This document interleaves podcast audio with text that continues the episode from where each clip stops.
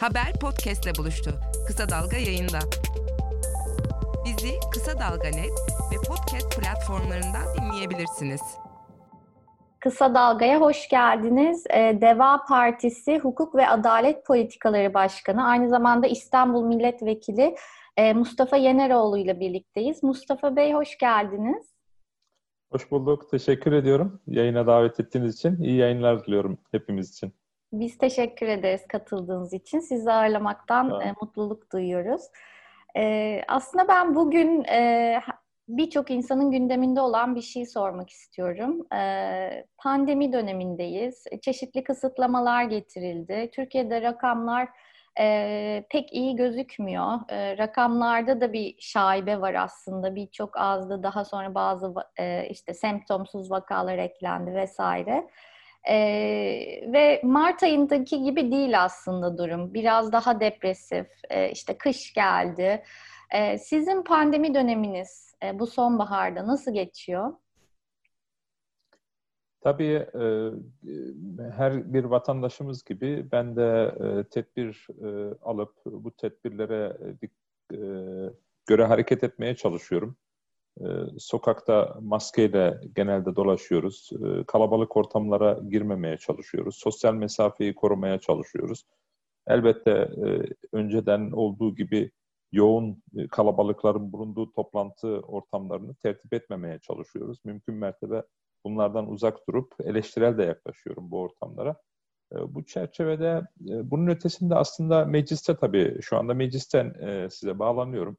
Mecliste sıkı kurallar var.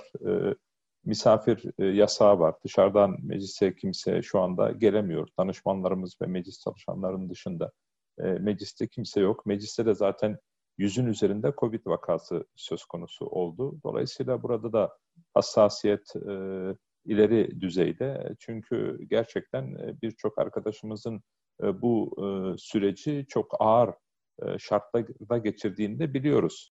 Hükümet son aylarda bu süreci çok kötü yönetti. Toplumu rehavete sürükledi. Sanki bir şey yokmuş gibi tamamen işi Sağlık Bakanı'na bıraktı. Ama Sağlık Bakanı da topluma doğru bilgiler vermedi. Genelde yanlış bilgiler verdi. Ve bir taraftan e, o yanlış bilgiler e, verip e, ama durum çok iyi değil, dikkati allı olun falan derken de diğer taraftan da sonuçta hayat tabii ekonomik şartlar, geçim sıkıntısı devam etmek zorunda. Elbette bunları bir taraftan dikkat alacağız ama diğer taraftan hükümet az gelirli insanlara yönelik ciddi tedbirler de almadı. Ve belki de işin başında çok e, kararlı tedbirler alınmış olsaydı bu noktaya da gelmeyecektik. Hiç boş vaktiniz var mı? Boş vaktinizi ya da nasıl değerlendiriyorsunuz? Biraz onu sormak istiyorum. Ya ben e, normal şartlarda zaten çok yoğun çalışan bir insanım. E, yani ama son aylarda tabii Zoom sebebiyle de adeta yataktan toplantı odasını düşer bir noktadaydık. Benim yatak odamda bir e, ütü masası var. Onun üzerine laptopu koyuyordum. E, doğrudan e, işte kendimi hazırladığım zaman toplantı ortamına geçmiş oluyordum. Son aylarda yoğun bir biçimde Zoom toplantılarıyla vakti geçirdik ama e, tabii meclis açıldıktan sonra 1 Ekim sonrası ile ilgili meclis çalışmaları da yoğunlaştı. Dolayısıyla meclisteki çalışmaların takibi aynı zamanda yine e, partimizin görevlendirmesi doğrultusunda e, kongrelerine katılım noktasında yoğun bir süreç söz konusu oldu. Dolayısıyla benim için aslında e, bu süreç önceki süreçlerden daha yoğun geçti diyebilirim. Boş vakitlerinizde ne yapıyorsunuz? E, boş vakit bulmak belki çok zor. Yani ben hep çocuklarımla gezi programlarını hep ertelerim. Eskiden sivil toplum sonrası derdim. Şimdi siyaset sonrası diyorum. Bir gün gelecek şunları şunları gerçekleştireceğiz. Birlikte gezeceğiz. Birlikte şunu yapacağız ben e, çok e, e, yani e, kitap konusunda çok hassas bir insanım. E, beğendiğim bir kitabı mutlaka sahibi olmam lazım. E, bu sebeple çok geniş bir kütüphanem de var.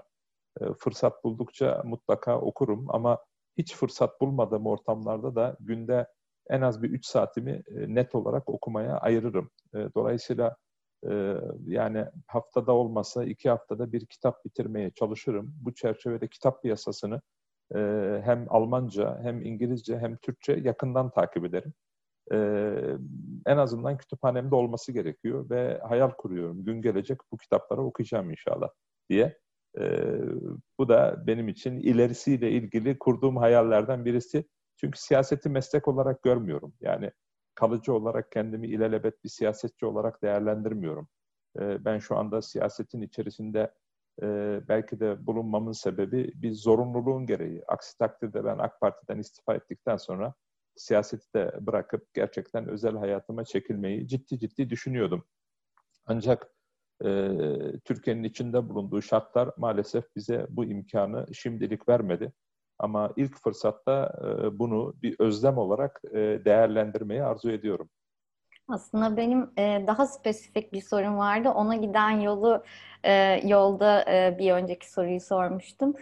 Şöyle diyeyim, birçoğumuz bu pandemi döneminde aslında dizilere ve online dizilere sarmış durumdayız. Ee, ve bir dizi e, Türk yapımı bir dizi çok konuşuldu bir başkadır diye. Aslında ben sizin onu izleyip izlemediğinizi merak ediyordum. Yok izle, yani doğrusunu söylemek gerekirse dizi izlemeye, televizyon seyretmeye hiç vaktim yok. Ee, geçmişte e, oluyordu. Hı hı. Ee, özellikle yurt dışındayken bazı dizileri takip etmeye çalışıyordum e, Bergüzar göre Korel'in dizilerini kaçırmamaya çalışırdım. E, öyle bir has şeyim vardı, e, ilgim vardı. Ama e, siyasette başladıktan sonra yani hiçbir dizi seyretmedim desem yeridir. Mesela o söz konusu diziyle ilgili de çok okudum ama izlemedim.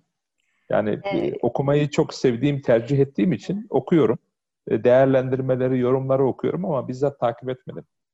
E, sormamın sebebi aslında siyaseten de e, enteresan e, bir diziydi. E, başrolünde e, işte türbanlı Meryem karakteri ve onun aslında karşılaştığı ve farklı ideolojileri temsil eden, farklı kimlikleri temsil eden e, karakterler vardı. E, ben aslında biraz oradan yola çıkarak size bir şey sormak istiyordum. Hani siz e, nispeten mütedeyin bir çevreden geliyorsunuz. İşte milli görüş çevresinde yetişmiş, orada siyaset yapmış, işte e, son olarak AK Parti'de siyaset yapmış e, bir insansınız ve işte bir başkadır da örneğin bir bir karakter vardı, Peri karakteri, e, seküler, işte Kemalist, e, işte e, türban karşıtı bir karakteri canlandırıyordu. Bu da çok konuşuldu, çok tartışıldı. E, ama bir aslında bir ideolojiyi temsil ediyordu. Ben de aslında sizin siyaset hayatınızda e, Peri karakteri ve onun temsil ettiği e, seçmenlere ne vaat ettiğinizi merak ediyorum. Yani dediğim gibi mütedeyyin bir e, geçmişten geliyorsunuz. Böyle bir siyaset izlediniz. E, bunun yanında işte demokrat bir siyaset izlediniz.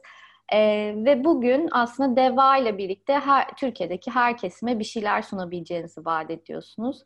E, ben de bu e, hani neredeyse İslamofobik e, yaklaşımları olan, çok katı düşünceleri olan, sınırları olan e, seküler kesimlere ne vaat ettiğinizi sormak istiyorum. Tabii öncelikle şunu belirtmek gerekiyor. Ben hiçbir zaman kapalı bir ortamda yetişmedim. Hayatım hep kozmopolit ortamlarda geçti. E, kozmopolit e, şehirlerde yaşamayı da gerçekten çok sevdim. O sebepten dolayı e, belki doğmadım. Ben Bayburt doğumluyum ama 6 aylıkken e, yurt dışına babam aile birleşimi çerçevesinde bizi yurt dışına Köln şehrine götürmüş. 1 milyonluk bir şehridir. Köln'de 100 bin civarında da Türk yaşar. Yani %10'u Türktür. Fakat Köln aynı zamanda üniversite şehri, aynı zamanda medya merkezi. Çok kozmopolit bir şehir. Yani e, çocukluğumdan beri e, çok farklı kesimlerle birlikte yetiştim. Düşünün ki bizim mahallenin işte 200 metre ötesinde İtalyan mahallesi vardı. E, bir 200 metre ötesinde o zaman Yugoslav diyorduk. Yani Balkanlar daha bölüp parçalanmamıştı. Yugoslav mahallesi vardı. Biraz daha ötesinde Faslıların mahallesi vardı. Bizim ortamımızda Alman bulmak zaten zordu. Biraz daha ilerilere gitmeniz gerekiyordu. Şöyle bir kilometre ötesine. Biz bunlarla milli maç yapıyorduk. Genelde işte kendimiz e, Türkiye olarak bir takım kuruyorduk. Farklı farklı e, milletlere mensup arkadaşlarımızla milli maçlar yapıyorduk. Böyle bir ortamda yetiştim. Kendimi bildim bileli e, Greenpeace aktivisti olmaya çalıştım. 12-13 yaşından beri ben Greenpeace'in cep harçlığımdan aidat ödeyen üyesiyim. Amnesty International'ın e, 12-13 yaşımdan beri aktif üyesiyim. Yani harçlığımdan biriktirdiğim imkanlarla bu aktiviteleri hep desteklemiş bir insanım. Dolayısıyla e, ortam, sınıfımda Ermeni arkadaşlarım vardı. E, özellikle Alevi arkadaşlarım, Kürt arkadaşlarım vardı. Böyle bir ortamda yetiştik. Çoğulcu bir ortamda yetiştik. Onun için e, ve e, birbirimizle yoğun iletişim içerisinde, birbirimizi anlamaya çalışarak, empati kurma çabası içerisinde nasıl e, birbirimizle daha iyi geçinebiliriz e, derdi içerisinde hep bulunduk. Dolayısıyla e, Türkiye'den e, ve milli görüş olarak e, tasavvur edilen, e, Türkiye'de tasavvur edilenlerin dışında bir hayat e, içerisinde hep bulundum. Ancak tabii toplumumuzda kutuplaştırma, ötekileştirme o kadar yoğun ki insanlar kendi e, ortamlarına hapsolmuş vaziyetteler. Her kendileri gibi olmayan insanlara güven duymayabiliyorlar. Onları haddinden fazla yabancılaştırabiliyorlar, ötekileştirebiliyorlar. Bir de bu ortamlara da siyasetçiler e, bu farklılıkları kaşıma gibi bir yola girdikleri zaman o zaman toplum içerisinde birbirine güvenin asgari düzeyde olduğu, güvensizliğin ve korku endişenin azami düzeyde olduğu ve birbirine endişeyle, ön yargıyla e, bakan toplumsal gruplar ve bunun da ötesinde tekilci bir ahlak oluşuyor. Bugün Türkiye'de belki de e, benim gözlemlediğim en önemli sorunların başında bunlar geliyor. Bugün mütedeyyin kitleler mütedeyyinliğin gerektirdiği değerlerle maalesef anılmıyor. Ben hep hayata şöyle bakarım. E, ilk önce aynaya bakarım. Kendimin ne kadar değerlerimle, ilkelerimle örtüşen bir yaşam biçimim var. Bunu da şekil değil de toplumsal yaşam içerisinde insanların nasıl algıladığı üzerinden okumaya çalışırım. Yoksa benim özel hayatımda benim duyarlılığımı, dini değerlere yaklaşım biçimim beni ilgilendirir. Benim dışında insanları ilgilendirmez. Ama o dini değerlerin bana göre şart olarak öne sürdüğü emin olma vasfı, dürüst olma vasfı, ahlaklı olma vasfı, etrafındaki insanlar nezdinde güvenilir olma e, vasfı, e, bunları taşıyabiliyor muyuz? Bunları taşıyor muyuz? Bunları taşıyorsak, bunları taşımamış, taşıyor olmamıza rağmen mi insanlar e, bize şöyle veya böyle ötekileştirerek bakıyor? Türkiye'de e, insanların bir arada yaşam ortamları maalesef çok zayıf. E, kamplaşma e, çok ileri düzeyde. E, aslında Cumhuriyet ile birlikte Cumhuriyet'in kazanımlarının gereği noktasında son 10 yıllarda bu konularla ilgili e, üzerimize düşen sorumlulukları hiçbir şekilde yerine getirmemişiz. Yabancılaşma azalmamış, daha da artmış vaziyette e, bir toplumsal yapıyla karşı karşıyayız. Dolayısıyla e, paralel toplumlarda adeta yaşıyoruz. İnsanımızın çok büyük bir ekseriyeti maalesef böyle asker edasıyla yetiştirilmiş vaziyette. Okul eğitimimiz bu şekilde. Ya ezmeyi öğreniyoruz ya ezilmeyi öğreniyoruz. Gerçekçi olalım. Belki bir siyasetçi için çok hani e, e, analiz anlamında ben bunları söylüyorum. Yoksa bunlar e, çok kabullenilecek şeyler değil e, elbette diye düşünüyorum ama Türkiye'yi değerlendirdiğim takdirde ki ben 5 yıldır Türkiye'de yaşıyorum. Daha öncesinde hep yurt dışında yaşadım. Türkiye'de okula da gitmedim. Ama Türkiye'ye baktığım zaman çok otoriter bir yapı var.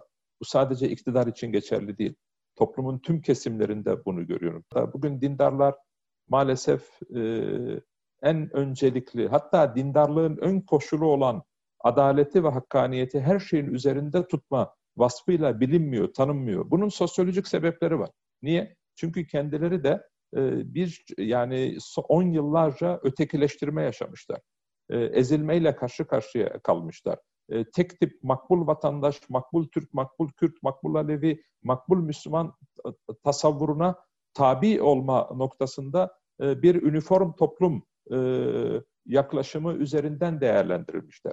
Şu anda da geçmişi hatırladıkları için 90'lı yılların Türkiye'de sinde yaşanılanları, 2000'li yılların Türkiye'sinde başörtülü insanların maruz kaldığı ya düşünebiliyor musunuz? Üniversiteye giremiyorsunuz. E, kendi evladınız kışlada oraya giremiyorsunuz. Niye? Birileri kafa tasçılık yapıyor diye. Bunu çok açık net bir biçimde ifade etmek gerekiyor. O sebepten dolayı Türkiye bugünleri yaşıyor. Türkiye'deki tüm mahallelerde aynı durumu görüyoruz. Bugün her kime sorsanız sorun, yani yaygın bir biçimde herkes kendisini demokrat olarak tanımlar. Ama demokrasinin asgari gereği sizin gibi düşünmeyen, sizin gibi inanmayan, sizin gibi yaşamak istemeyen insanı e, eşit kabul etmektir. Ahlaken her şeyden önce eşit kabul etmektir. E, toplumda bu bilinç o kadar zayıf ki, e, bu hissiyat o kadar zayıf ki. Hayata kulak ver. Kulağını sokağa aç. Haberi duy. Haber podcastle buluştu. Kısa Dalga Podcast. Pandemi şeyine geri döndüreceğim sizi. E, aşıyı bulan e, bir Türk çift biliyorsunuz. Uğur Şahin ve Özlem Türeci. E, siz de Almanya'da yaşamış bir Türksünüz. E, nasıl hissettiniz? Sizce onların aşıyı bulması Almanya'da nasıl karşılandı? Göçmen karşıtı çevrede nasıl karşılandı? Siz ne gözlemlediniz? E, memnun oldum. E, yakinen takip ediyorum. E, memnun oldum. Oradaki insanlar adına da böyle başarı öykülerinin çok değerli olduğunu belirtmek gerekiyor. Özellikle azınlık olarak yaşadığınız ortamlarda bu gibi başarı hikayelerinin özgüveni artırdığını biliyoruz ve çoğunluk toplum karşısında da biz de bu toplumda sadece bu topluma faydasız olup bu toplumdan beslenen değil, bu topluma ciddi manada faydalı olan ve bu anlamda birlikte yaşama değer katanlar olarak değerlendirilmesi noktasında önemli bir şey. E, zaten e, hem şansölye Merkel bunun özellikle altını çizdi. Yine Kuzey Ren ki bu aile Kuzey Ren Köln, benim babam da Köln fabrikasında çalışıyordu. Uğur Bey'in de babası Köln fabrikasında e, aynı dönemde e, çalışan birisidir. E, çalışan birisidir. Birisiydi. Dolayısıyla Köln'de yetişmiş olan bir arkadaşımız ve gittiği lisede de en başarılı olan öğrencilerden birisiymiş ve hatta ilk orada liseyi başarıyla bitiren Türk öğrenciymiş. Almanya'da durum biraz daha farklı. Biz şımarık bir azınlıktır. Ben bugün Türkiye'de ortaya koyduğum eleştirilerin 10 e, mislisini Almanya'da yapıyordum. Şımarık bir azınlıktık. Belki arzu ettiğimizi elde edemiyorduk. Almanya'da da çok ciddi manada kurumsal ayrımcılığın, ırkçılığın olduğu bir ülke. Ama Türkiye ile de mukayese edemeyecek derecede e, demokratik bir ülke. Bunu da e, göz ardı etmemek gerekiyor. Bugün ülkemdeki bu durumu e, gördüğüm takdirde tabii Almanya ile de mukayese ettiğim takdirde ki Almanya 70 yıl önce e, totaliter bir sistem yaşamış. Ve zaten bakın orada çok önemli bir şey var. 1949'da yani 1945'ten sonra 2. Dünya Savaşı sonrası şunu demişler. Artık güçlü lider istemiyoruz. Artık kurtarıcı istemiyoruz. Kuralların hakim olduğu, birlikte yaşamı esas alan ve farklılıklarımızı ve özellikle azınlıkları haklarını koruyan bir sistem arzu ediyoruz. Ve bugün Almanya'nın sistemi teorik olarak bu anlayış üzerine bina edilmiş. Elbette Almanya'da da ırkçı hareketler var. Elbette Almanya'da da çoğunlukçu baskılar var. Bu sebepten dolayı e, anayasanın liberal değerlerinin üzerine gidilen ve azınlıkların yaşam şartlarının e, zorlaştırıldığı durumlarla elbette karşı karşıyayız. Ama bunlarla mücadele etme olanakları Türkiye ile mukayese ettiğimiz zaman çok çok çok daha ileri düzeyde. Ve e, bu arkadaşlarımız da bu ortamdan istifade ederek zaten e, e, kendilerini geliştirebilmişler. Mesela şu anda Türkiye'den göç etmeseydi Uğur, Uğur Bey'in babası ve e, zannedersem İskenderunlu bir aileydi. İskenderun'da yetişmiş olsaydı bugün geldiği noktaya gelme imkanı olabilecek miydi? Dolayısıyla bu süreçten bir taraftan Almanlar ders alması gerektiği gibi biz Türkiye'den çok daha fazla ders almamız gerekiyor. Neden bizim İskenderun'umuzdan, neden bizim Mardin'imizden, neden bizim e, Hakkari'mizden, Şırnak'ımızdan aynı başarı örneklerini, Bayburt'tan aynı başarı örneklerini göremiyoruz da yurt dışına göç etmiş insanlarımız bu başarılı örnekleri ortaya koyuyor ve biz yurt dışında bu farklı ortamlardan beslenerek o imkanları elde eden insanların başarılarıyla gurur duyuyoruz. Bir kısaca şey de sormak istiyorum aslında. Evet böyle yurt dışında olmasalardı bu başarıyı gösteremeyebilirlerdi. Bugün Türkiye'de yaşayan gençlerin çok büyük bir yüzdesi e, Batı ülkelerine göçmek istiyor. İlk fırsatta göçüyorlar. E, böyle kaçarcasına ülkeden ayrılıyorlar. E, ama siz ters göç yaptınız aslında. Ailenizle birlikte Batı'dan Türkiye'ye göçtünüz. E, pişman mısınız? Yani zor bir soru ya. Bir insanın ülkesine hizmet etmesinden pişman olabileceği olmaz. Yani bunu belirteyim baştan. Ancak şunu da ifade etmem gerekiyor. Ben Türkiye'ye e, yani doğrusu keyfimden dolayı gelmedim. E, yurt dışı Türklere yönelik e, Türkiye'nin politikalarının düzelmesi ve Türkiye'nin AB politikaları, Almanya politikaları e, noktasında daha gerçekçi e, bir siyaset izlemesine katkıda bulunmak için ben Türkiye'ye geldim. Fakat bu alanlar lüks alanlar. Eğer ülkenizde e, temel haklar, e, ülkenizde kuvvetler ayrımı, ülkenizde hukukun üstünlüğü eziliyorsa bu meselelerden tamamıyla uzaklaşıyorsunuz. 2015'te ben geldiğimde birçok eleştirimle Türkiye'ye geldim. Ve e, hatta hiç unutmuyorum Sayın Cumhurbaşkanı bana şunu demişti. Ben 2011'de de bir teklif vardı. 2014'te de farklı bir teklif vardı. İki, ben kabul edememiştim onları. 2015'te milletvekilliği noktasında bana teklif yaptığında şu cümleyi kurmuştu. Bundan sonra eleştirilerini dinlememi istiyorsan gelip sorumluluk üstleneceksin. Bakın eleştiriden bahsediyor. Bugün Türkiye'de eleştiri gibi bir şey duymak bile istemeyen bir cumhurbaşkanı ile karşı karşıyayız. Peki orada araya gireceğim. Eleştirilerimi e, eleştirilerini ciddiye almamı istiyorsan e, gelip aday olacaksın dedi. Bunu daha önce de bir röportajınızda söylemiştiniz. Eleştirileriniz ciddiye alındı mı? Elbette değil. Yani çünkü Türkiye'de milletvekili olduktan sonra işte sistem demokratik bir kültür üzerine bina edilmeyince e, amir memur mantığıyla e, ezen ezilen mentalitesiyle e, sistem yürütülünce zaten milletvekili olduktan sonra eleman pozisyonunda oluyormuşsunuz. Belki çok argo bir ta- tabir oldu ama e, Türkiye'de siyasi siyasi kültür bu şekilde. Yani Türkiye siyasi kültürü içerisinde e, parti içerisinde parti genel başkanının özellikle Cumhurbaşkanı gibi çok dominant bir figürü ki şunu da belirtelim 15 yıl önce bu şekilde değilmiş. Yani ben de bu şekilde olmadığını 15 yıl önceki haline baktığımda bunu görebiliyorum. O zaman da kendisini yakinen tanıyordum. Ancak e, sivil toplumdayken iletişimimiz eleştirel bir iletişimdi. E, mesele doğru bildiğimiz şeyleri e, rahatlıkla söylüyorduk. Kendisi de bu konularla e, e, bu konuları e, göz ardı etmiyordu. En azından öyle bir görüntüyle karşı karşıyaydık. Ciddi aldığına dair bir kanaat edinmiştik. Fakat milletvekili olduktan sonra e, milletvekillerini genelde e, asker kabul ediyorlarmış, eleman kabul ediyorlarmış. Yani e, herhalde kişiliğinizi kapının önünde bırakıp o şekilde e, sürece partiye e, artık o mekanizmanın içerisinde e, kabul ediyorlarmış. Bunu süreç içerisinde gördüm. Yani bir gün hiç unutmuyorum.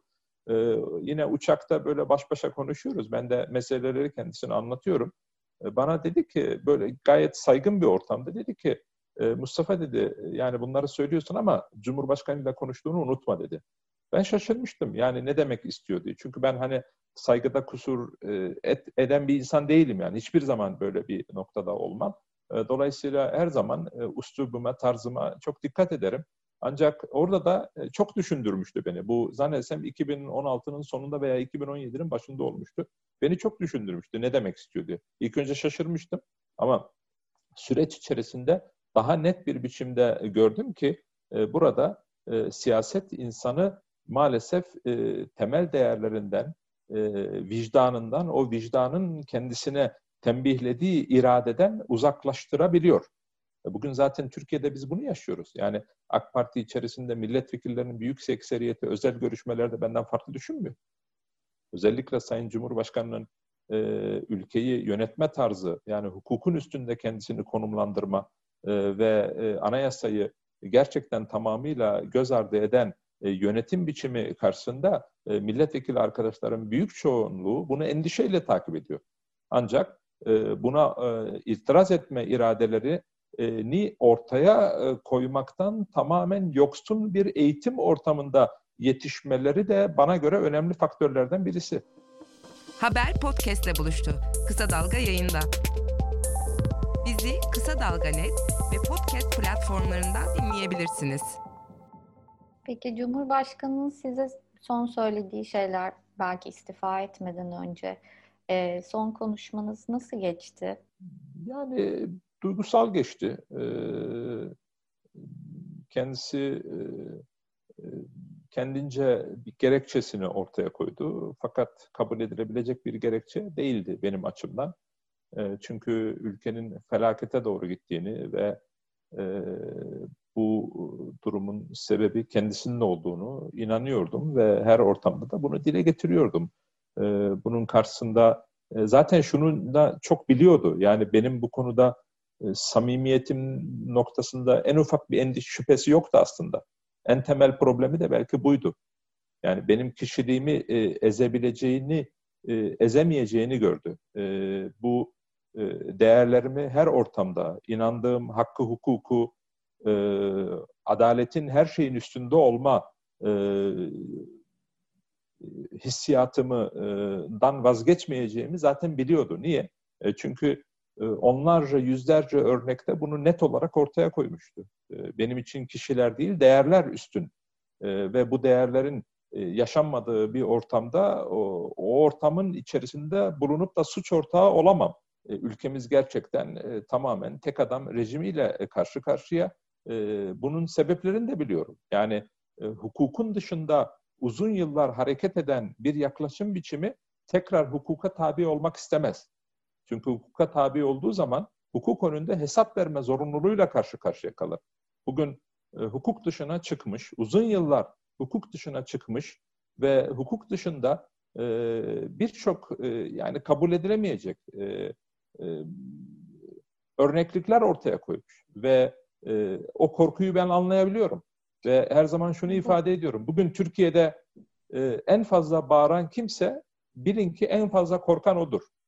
Aslında hukukla ilgili söylediğiniz e, işte e, hukuksuz bir e, yönetimin tekrar hukuk e, baskısı, hesap verme e, sorumluluğu altına girmek istememesi e, aslında benim aklıma bu reform e, açıklamalarını e, ve sonrasında yaşananları getirdi. Bu reform açıklamaları ne kadar inandırıcı dediğiniz gibi hukuktan vazgeçen bir yönetim tekrar hukuka dönebilir mi?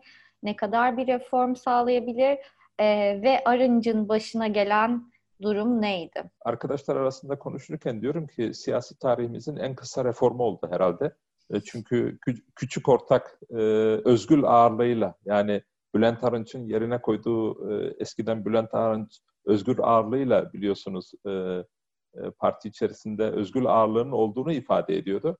E, bugün Bülent Arınç'ın özgür ağırlığının olmadığını, onun özgür ağırlığını MHP'nin üstlendiğini Dolayısıyla e, küçük ortak da müsaade etmediği için reforma bu reform başarısız oldu e, şeklinde değerlendirebiliriz. Ama e, şunu görmek lazım. Yani tüm güçleri tek elde toplayan, e, anayasal düzenin e, dışına çıkan e, ve hukuka tahammülsüzlüğüyle her an kendisini ortaya koyan, e, toplumun yarısını e, düşmanlaştıran, e, bir anlayışla hukuk olmaz. Zaten Sayın Cumhurbaşkanı anladığım kadarıyla şunu söylemeye çalışıyor.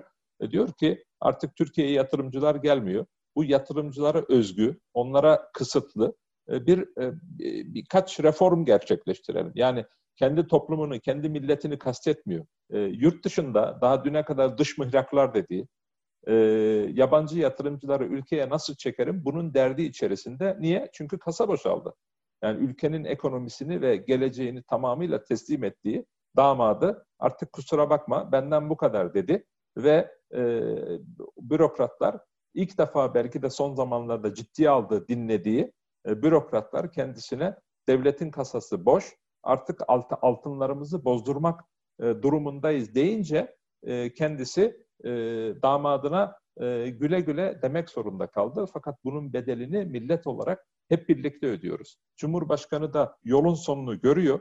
E, çünkü e, tencere boş. İnsanlar e, ciddi manada yoksulluk, fakirlik yaşıyor.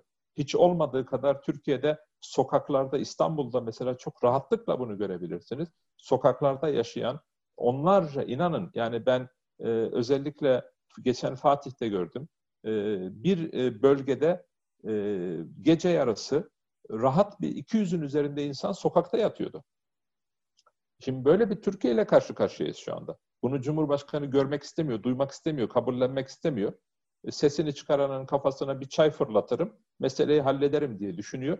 Fakat artık herhalde birileri kendisine söyledi ki yolun sonu görünüyor. O sebepten dolayı göstermelik bir iki reformla e, bir şey tekrar e, sürecini uzatabileceğini zannediyor. Ancak bu boş bir yanılgı. E, Türkiye hukuk devletine dönmesi lazım. Sayın Cumhurbaşkanı'nın tarzıyla hukuk devletine dönmesi de imkansız. İçeride sizin gibi başka e, kişiler var mı? Çok. Yani e, e, samimiyetle belirtiyorum. E, büyük bir çoğunluğu benden farklı düşünmez. Ancak bunu ifade etmekten tamamen yoksun e, bir e, eğitim sisteminden, bir siyasi kültürden geçtikleri için irade ortaya koymaktan e, çekiniyorlar. Çünkü bunun bedeli çok büyük. Bunun bedeli FETÖ'cü olmak var. Bunun bedeli vatan haini ilan edilmek var. Bunun bedeli 18 yıllık iktidar ortamı içerisinde biriktirdiğiniz zenginliklerin hesabını vermek var. Bunun bedeli çok. Bunun bedeli 18 yıllık iktidar içerisinde eğer e, haksızlık yaparak e, akrabalarınızı, eşinizi, dostunuzu devlet kadrolarınıza yerleştirmişseniz e, onun esirisiniz her şeyden önce. E, onun da e, hem hesabını vermek durumundasınız hem bu insanların yüzüne bakmak durumundasınız. Dolayısıyla sistemin kendisi e, ha Mustafa Yeneroğlu'nun demek ki böyle bir durumu yoktu ki e, e hür iradesiyle bir birey olarak üzerine düşen sorumluluğu artık yeterince yapamayacağı kanaatine varınca o hukuksuz, o vicdansız sistemin dışına çıktı. Sizin gerçekten bir duruşunuz var. Bu birçok insanca görülmüş, takdir edilmiş bir şey. AKP içindeyken de, AK Parti içindeyken de konuştunuz, ayrıldınız, konuştunuz, e, belli ilkeleri savundunuz. E, şeyi merak ediyorum. Yani sizin gibi demokrasiyi ve işte hukukun üstünlüğünü, özgürlükleri defalarca altını çizerek vurgulayan biri. 2017 baş, başkanlık referandumunu nasıl savundu? Çünkü e, bu 2010 referandumu gibi değildi. 2010 referandumunda ara çizgide insanlar vardı, yetmez ama evet diyenler vardı, iyi dendi, kötü dendi tartışıldı.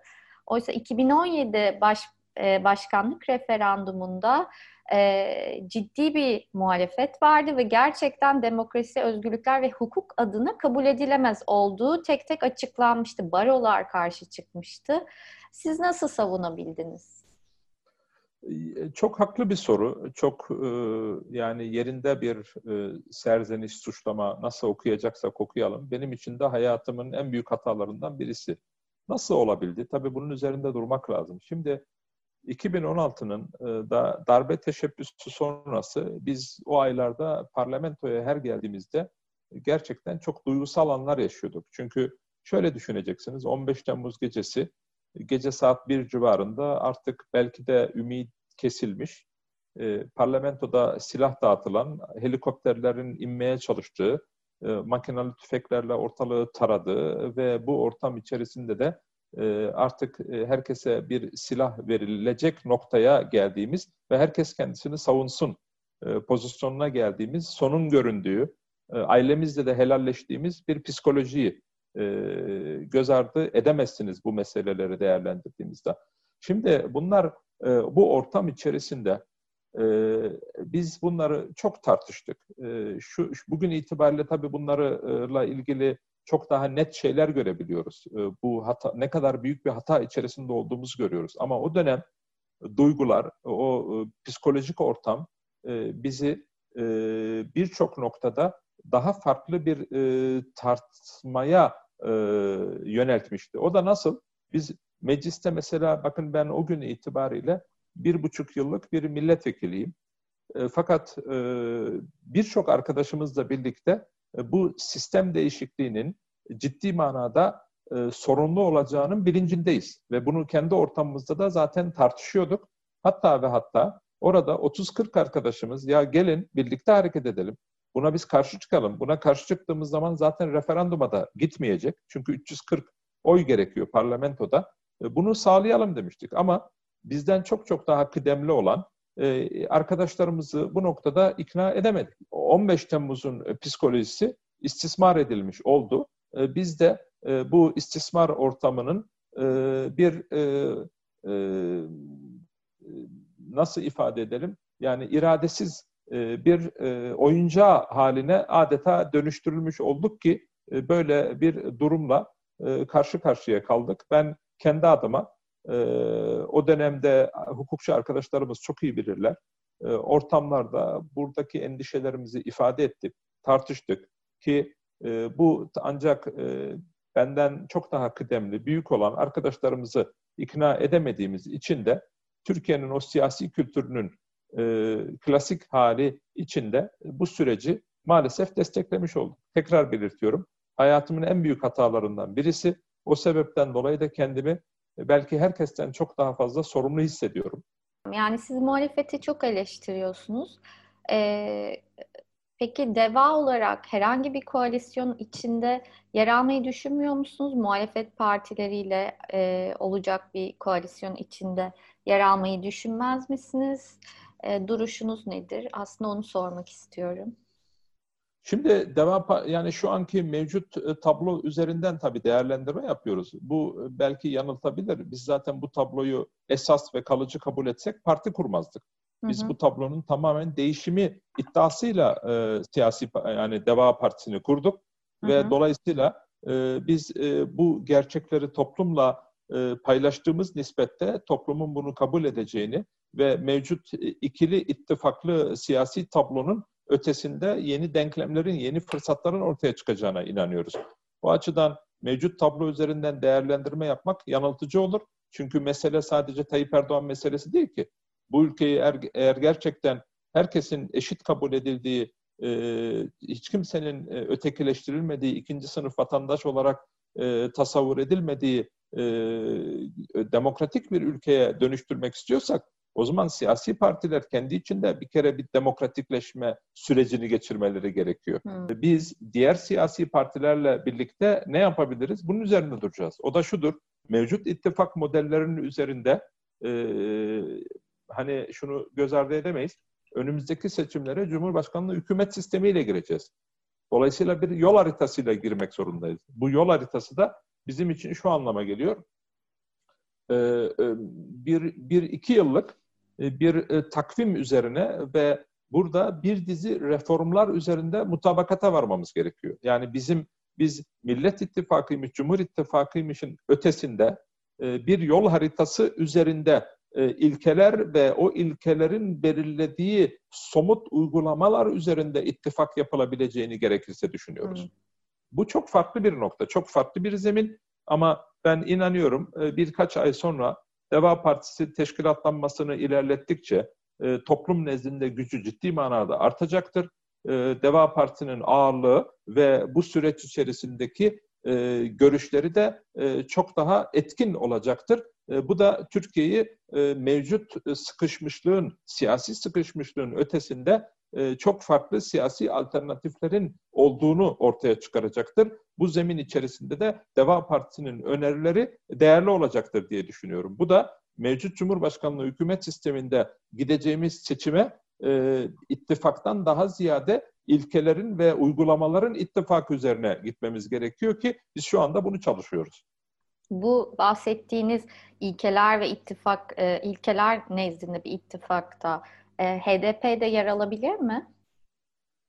Bizim e, demokratik meşru zeminde hareket eden tüm siyasi partiler bu ilkelere evet dedikten sonra, bu somut uygulamalara evet dedikten sonra e, bu konuya, bu sürece destek verebilir. Ama bu zaten şöyle bir ittifak değil. Bakın yanlış anlaşılmasın. Siyasi partilerin ben ittifakından bahsetmiyorum.